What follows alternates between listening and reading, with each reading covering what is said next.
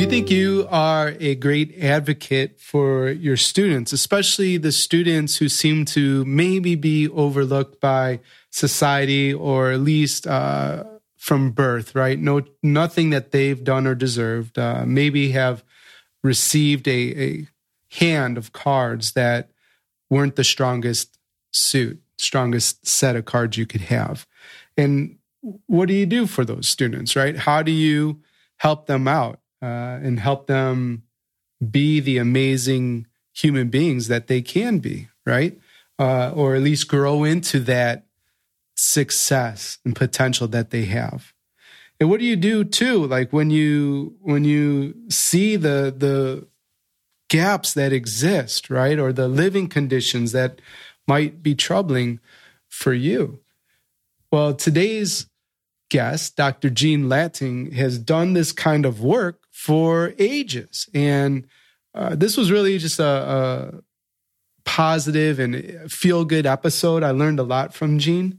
Uh, and I think you'll love the stories that she's told, she tells, and, and uh, you can learn from her experience as well. And the one thing I want to point out, because we actually forgot to discuss it in the show, if you love the conversation and you're considering, well, okay, I get those ideas and thank you for some of those practical tips, but I'd like to go even deeper and maybe even be held accountable. Uh, Jean has a uh, Pathfinders membership program, uh, which is about leadership for racial and social justice. And, and I think you might like checking that out. So just note that the uh, Pathfinders opportunity is linked up for you in the show notes. And I really hope you enjoy our conversation today. Hey, it's Daniel, and welcome to the Better Leaders, Better Schools podcast, a show just for you, a ruckus maker. That means you're an out of the box thinker, leading and making change in education. And we'll get to today's main conversation in just a second after a few short messages from our show sponsors. How to successfully navigate change, shape your school's success, and lead your teams with Harvard's certificate in school management and leadership. Get world class Harvard faculty research specifically adapted for pre K through 12 schools. Self paced online professional development that fits your schedule. Apply now for our June and July cohorts at betterleadersbetterschools.com forward slash Harvard. That's betterleadersbetterschools.com forward slash Harvard. During COVID, every teacher is a new teacher. That's why innovative school leaders are turning to TeachFX, whose virtual PD is equipping thousands of teachers with the skills they need to create engaging, equitable, and rigorous virtual or blended classes. To learn more about TeachFX and get a special offer, visit teachfx.com forward slash BLBS. That's teachfx.com forward slash BLBS. All students have an opportunity to succeed with Organized Binder, who equips educators with a resource to provide stable and consistent learning, whether that's in a distance, hybrid, or traditional educational setting. Learn more at organizedbinder.com. Hello, Ruckus Maker. Today's guest is Dr. Jean Latting, the president of Leading Consciously LLC and professor emerita at the Graduate College of Social Work, University of Houston. As a consultant, researcher, and educator, Jean focuses on leadership in multicultural and diverse organizations. Through her organization, Leading Consciously, Jean helps individuals and organizations create resilient, sustainable, multicultural, and diverse settings. Welcome to the show, Dr. Latting. Well, thank you. And I am so delighted to be here. Ah, the pleasure is mine. And uh, I've enjoyed, you know, our, our, brief connection already. And I know you've got some really great stories to tell the ruckus maker listening. Uh, I'd like to start where you're in New York City. I believe the neighborhood was called Two Bridges, if I'm right. We, yeah, Two Bridges. I'm sorry. Two yeah. Bridges. And there you are. You see a huge hole in the floor in somebody's apartment. Can you bring us to that moment? What you were doing there, what's going on, what you learned? Okay, so I'm working for Hamilton Madison House, which is a settlement house. This is the late 60s. So we're we're post uh, Martin Luther King 64, we post all of that legislation and entered into the poor people's movement. And I'm part of that. What we're doing is part of that.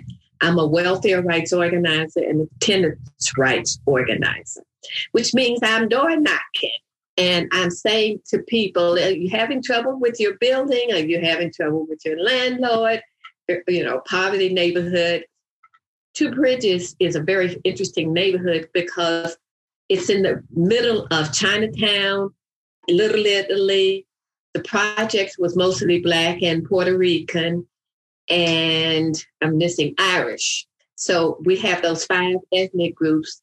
The teenagers in those groups are at war. Our, our job was, as an organizer, we, we got to bring folks together and get them to and see if they're interested in making changes.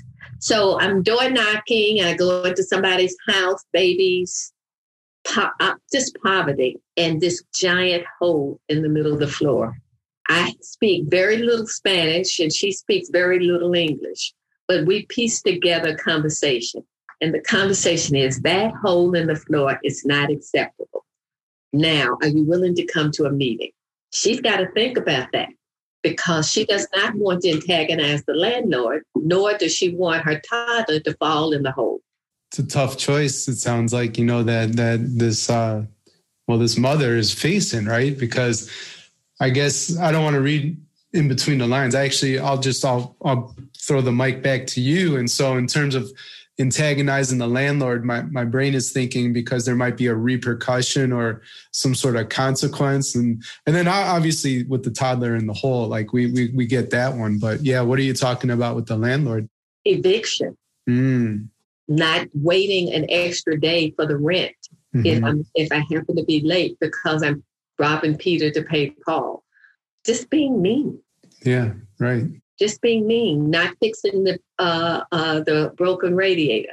So I don't want to antagonize him, but as a tenant, what rights do I have, and am I willing to join with others on my block and in my community to go and protest at City Hall and say, we need to you to enforce the codes, the building codes. Mm-hmm.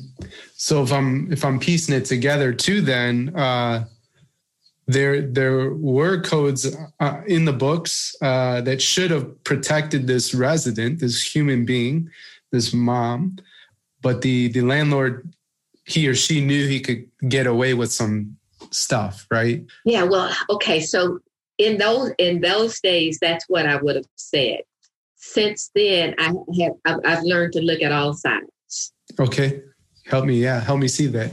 From his side, it's not bringing in much money. Right. It's under rent control. This is New York City. So he can't raise the rents but so much. Mm-hmm. He, he has to make a living off of it. He might be retired. He might have inherited the building from his deceased father. So he he has to make a living on it. And the tenants are always complaining. Mm. And it's an old building. What do they expect? It'll never be right. Mm-hmm. So there's yeah. a limit of what I can do. There's a limit of what I can afford to do. Sure. I'm not that's saying that he's right. Yeah. But I'm saying that's his rationale. Right. You're saying this is what it feels like for him to walk a mile in his shoes, right? That that yes, uh, exactly. that metaphor. And I think if I caught you correctly, you said uh, back then that's how you would have described it. And and nowadays you're able to see from his perspective and walk a mile in his shoes. How did you learn that? Because it's such a great skill for a leader, right? I mean, you're going to have parents who are upset, students who make poor decisions, faculty members that do things that just have you scratching your head, right? And uh, to be able to empathize, and like you said, it doesn't condone it, right? I'm not saying it's right, but I'm understanding what's driving this human being's behavior. How, did, how did you learn that? Literally, I devoted my academic career to learning that. Okay. I'm a, so, I'm a social work professor, and yeah. there's nothing, I can't think of anything better the uh, occupation than that if you're curious about human beings. Because I experience a problem and then I say, I think I'll go learn about that. And I go read up on whatever it is and and learn about it and piece it together. And based on what I learn and try out new ways of acting and new ways of thinking thinking. I test out things in my classes because I'm teaching empowerment. Right. I'm teaching leadership. I'm teaching community develop, community organ, uh, community organized. I forgot what they called it. I'm teaching leadership and supervision. So I learned some. I have a problem. Literally, that's the way it went. Somebody's mean to me, or I I think I did something wrong. I go learn about that phenomenon. I develop a module. I test it out of my class and I learn, and then the students tell me if it works or not. So, so little by little, that's how I learned to put it together. The empathy part came because I was talking to a student. I said, "Can you imagine how Jane felt in that situation?" And they say, "Well, if I were Jane, I would." And I now that's not the question I asked you. I asked you, can you imagine how Jane felt, not how you would have felt if you were Jane? Right right? Big difference. And some people literally can't get there. They say, but Jane is wrong. yes. Yes, Jane is wrong. Can you imagine why Jane, how, and I got a question I learned to ask people was Jane goes to bed every night and sleeps. She's not waking up thinking she acted horribly. What is it that she's thinking that allowed her to sleep soundly and think she was okay? How does she justify that action to herself?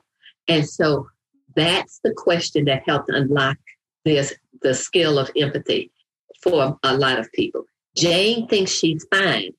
Yeah, she doesn't see an issue. So can you understand what's motivating and driving her? And another way that was it was taught to me, uh, uh, can you explain why why they are right? Right? Not not to say that they are, but to get in their mindset because they're uh, acting and showing up in the world a certain way or arguing a worldview and perspective and that kind of thing.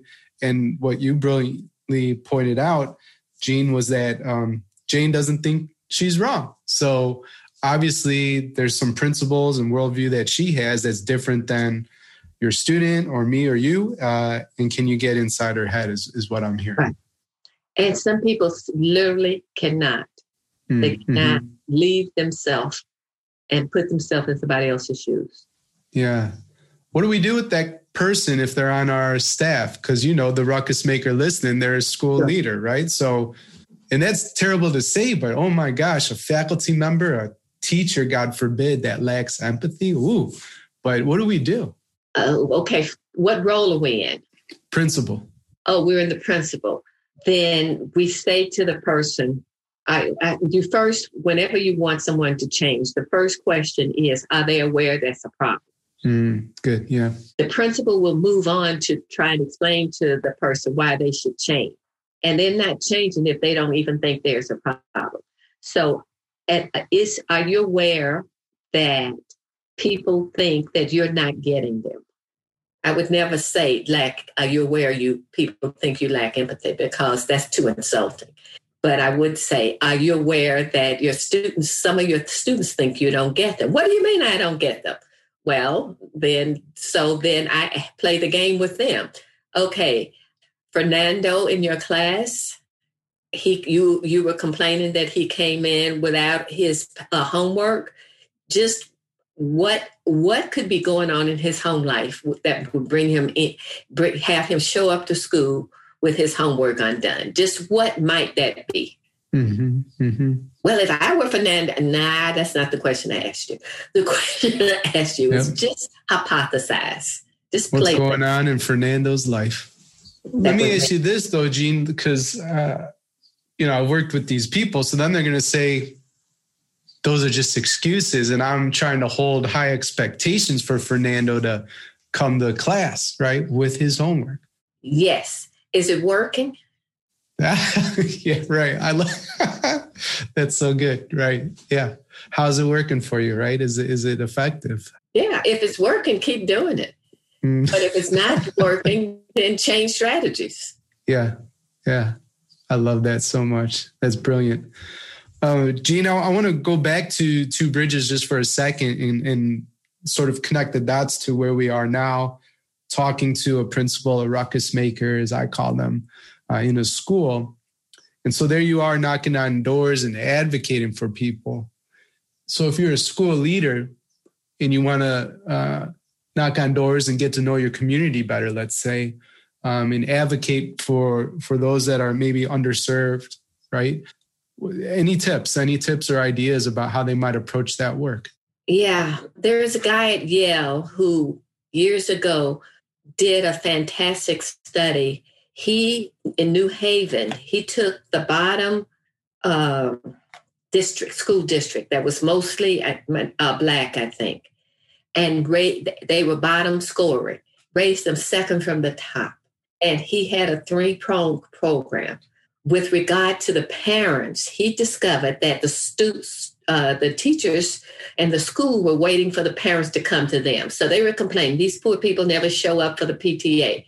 And he turned that. No, you go to them. They they are not going to come to you unless you go to them. And and so the teachers, uh, some of them had to go because they weren't willing to do home visits. But he had them go to home visits, talk to the teach uh, parents, and then the parents were willing to come to the school. So he looked for systematic barriers that kept the parents from coming to the school, and he eliminated those barriers.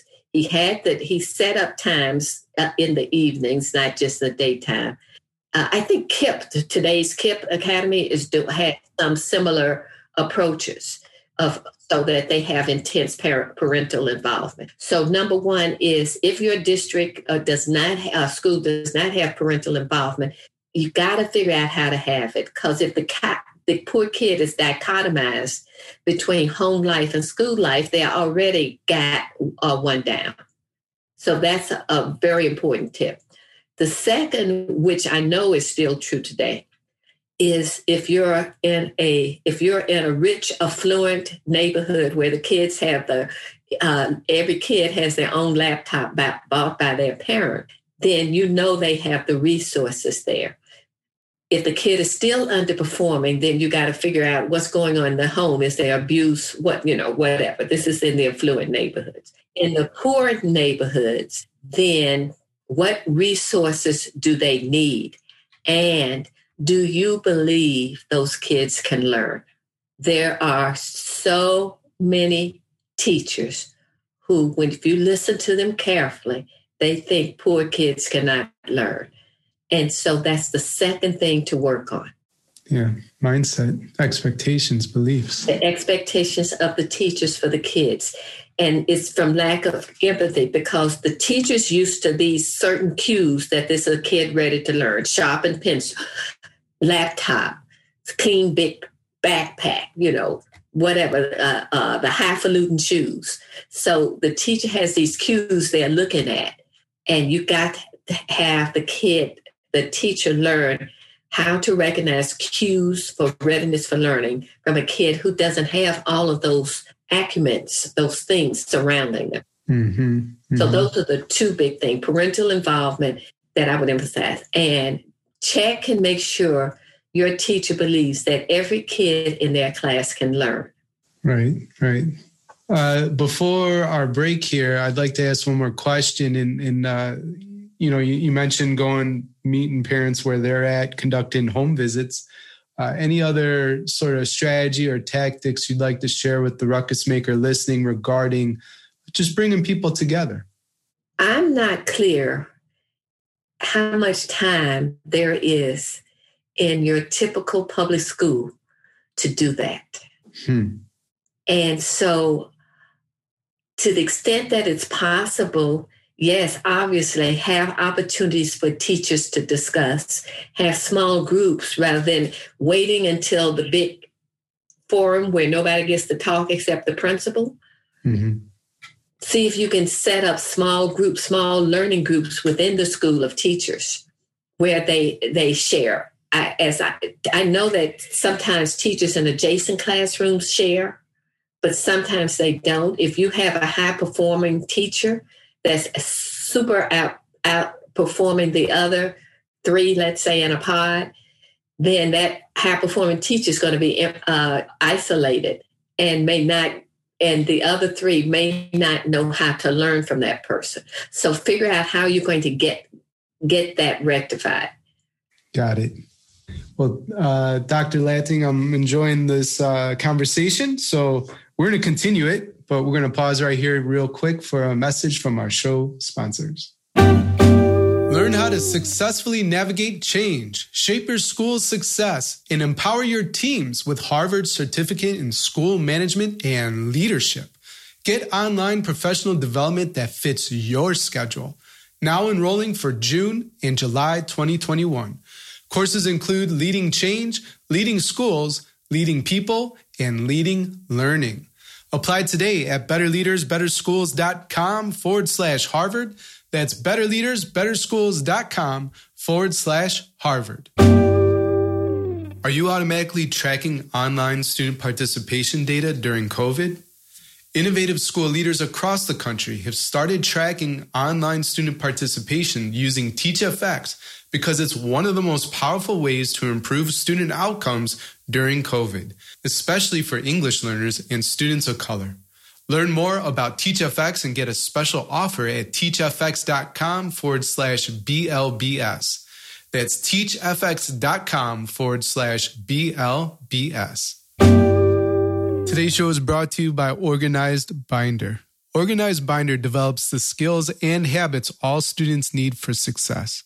During these uncertain times of distance learning and hybrid education settings, Organized Binder equips educators with a resource to provide stable and consistent learning routines so that all students have an opportunity to succeed, whether at home or in the classroom.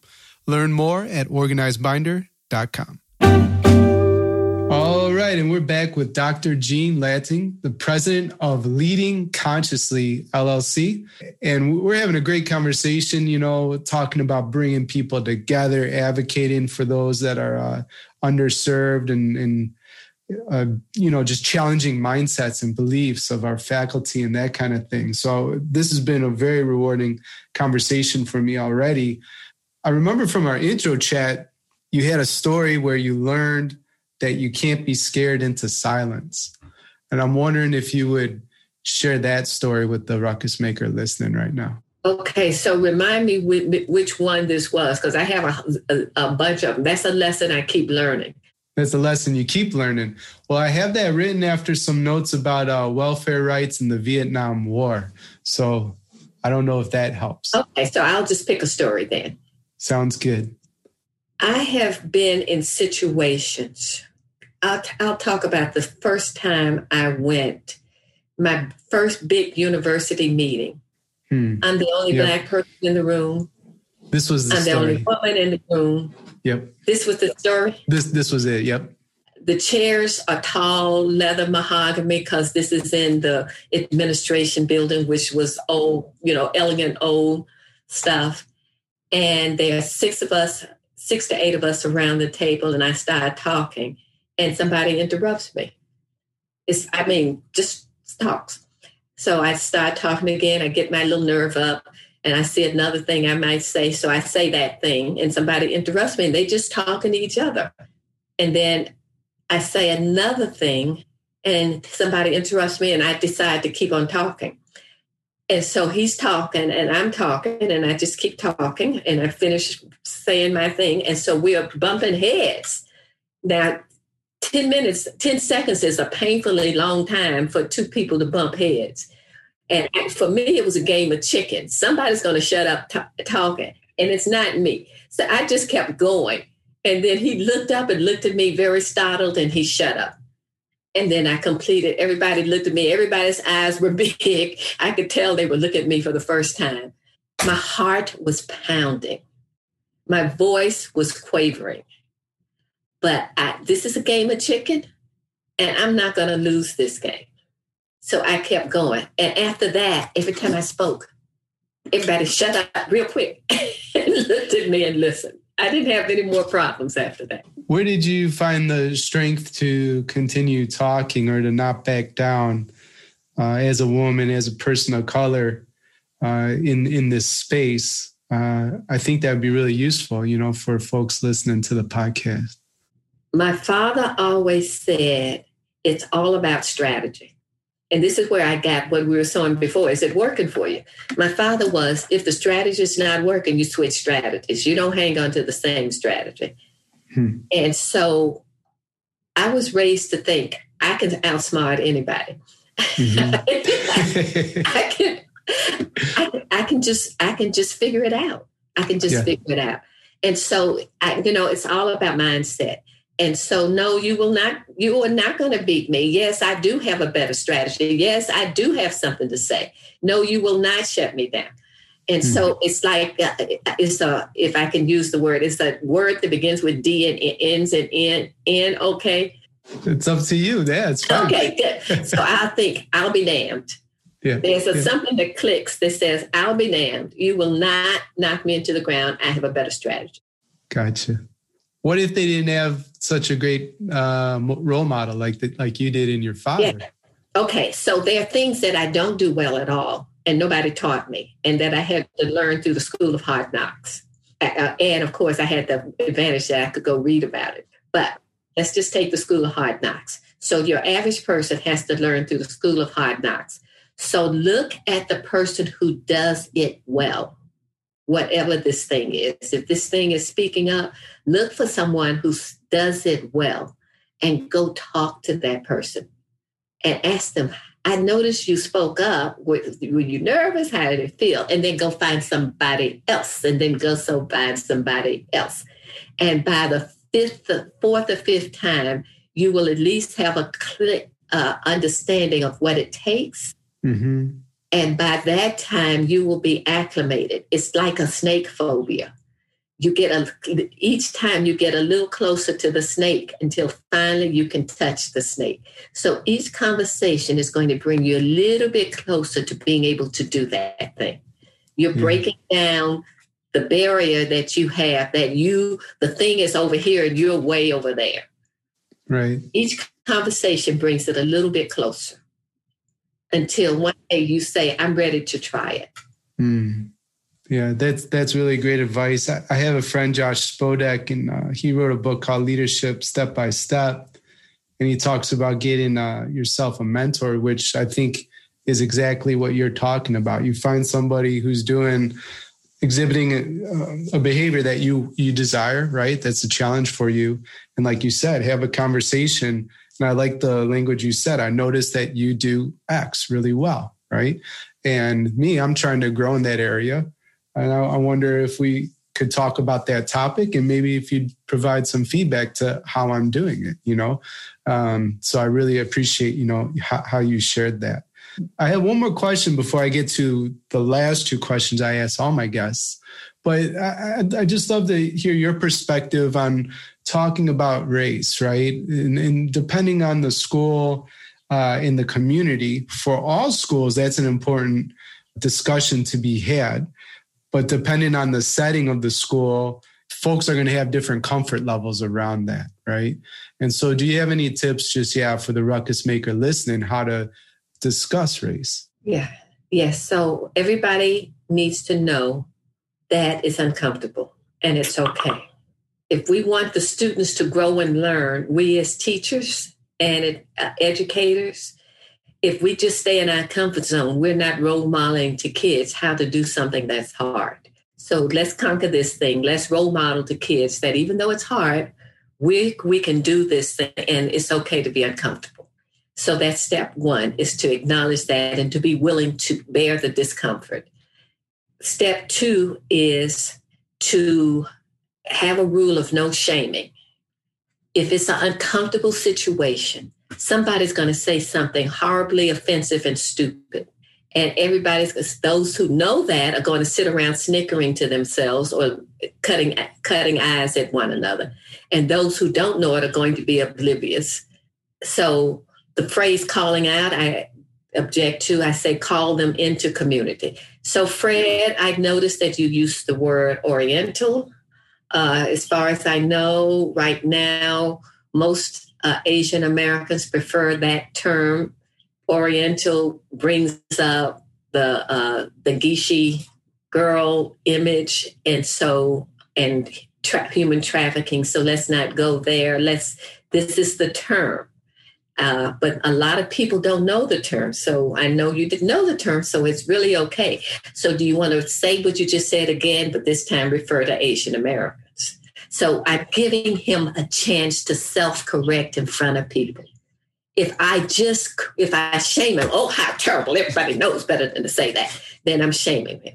If I correct him and then he has to sit there mute and embarrassed, he's still mute and embarrassed. If I give him a chance to say it, now he's he's a hero.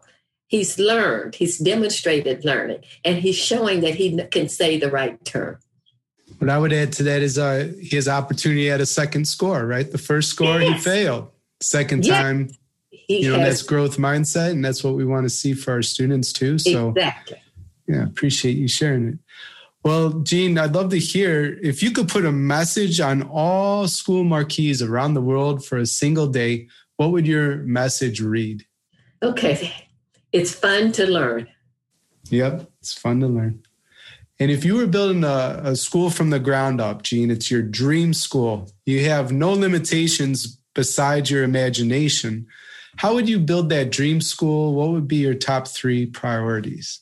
Well, uh, the list that I have here, I'm going to switch up based on this conversation, actually. All right. I love it. Okay. I would make social skills and emotional self awareness as important as the content, math, and algebra, and all of that stuff. Because if I believe in myself and I know how to ne- manage my negative emotions and I know how to manage other people's negative emotions, I'm not blocked from learning. The time invested in me learning how to do those things frees me up to learn math, it frees me up to do the homework and all of that. So that would be number one. Uh, and for so social skills, both for the educators and for the students, because the educators need to be freed up too from all that negative energy. The second is I would have the flipped curriculum, and which instead of the teacher lecturing and students expecting to hear it from the first time if if it has to be videos for the uh, for the visual folks whatever but let them learn the content and then bring the class together to discuss it ask questions and all of that. I think that's so important. And it allows people to learn it for the first time at their own pace and you know have multiple sources for them to learn. So i think that's number two that's that's very important and number three, I would have hardcore leadership training for the for the principal and the assistants, everybody in a leadership capacity. Just because you know how to teach doesn't mean you know how to learn.